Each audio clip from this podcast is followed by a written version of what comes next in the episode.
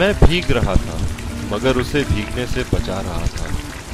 काले कपड़े की नन्ही सी छतरी मैंने झुका रखी थी उसकी तरफ। आधा बदन भिगो रहा था बारिश का पानी, सूखा बदन जला रही थी स्पर्श की गर्मी।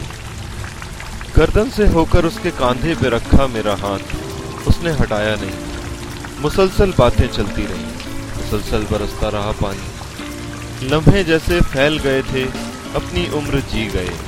उसकी मंजिल आ गई, वह शाम का वादा कर चली गई। शाम तक मेरी सांसों से आएगी मिट्टी की खुशबू, शाम तक जिस्म सुलगाएगी स्पर्श की।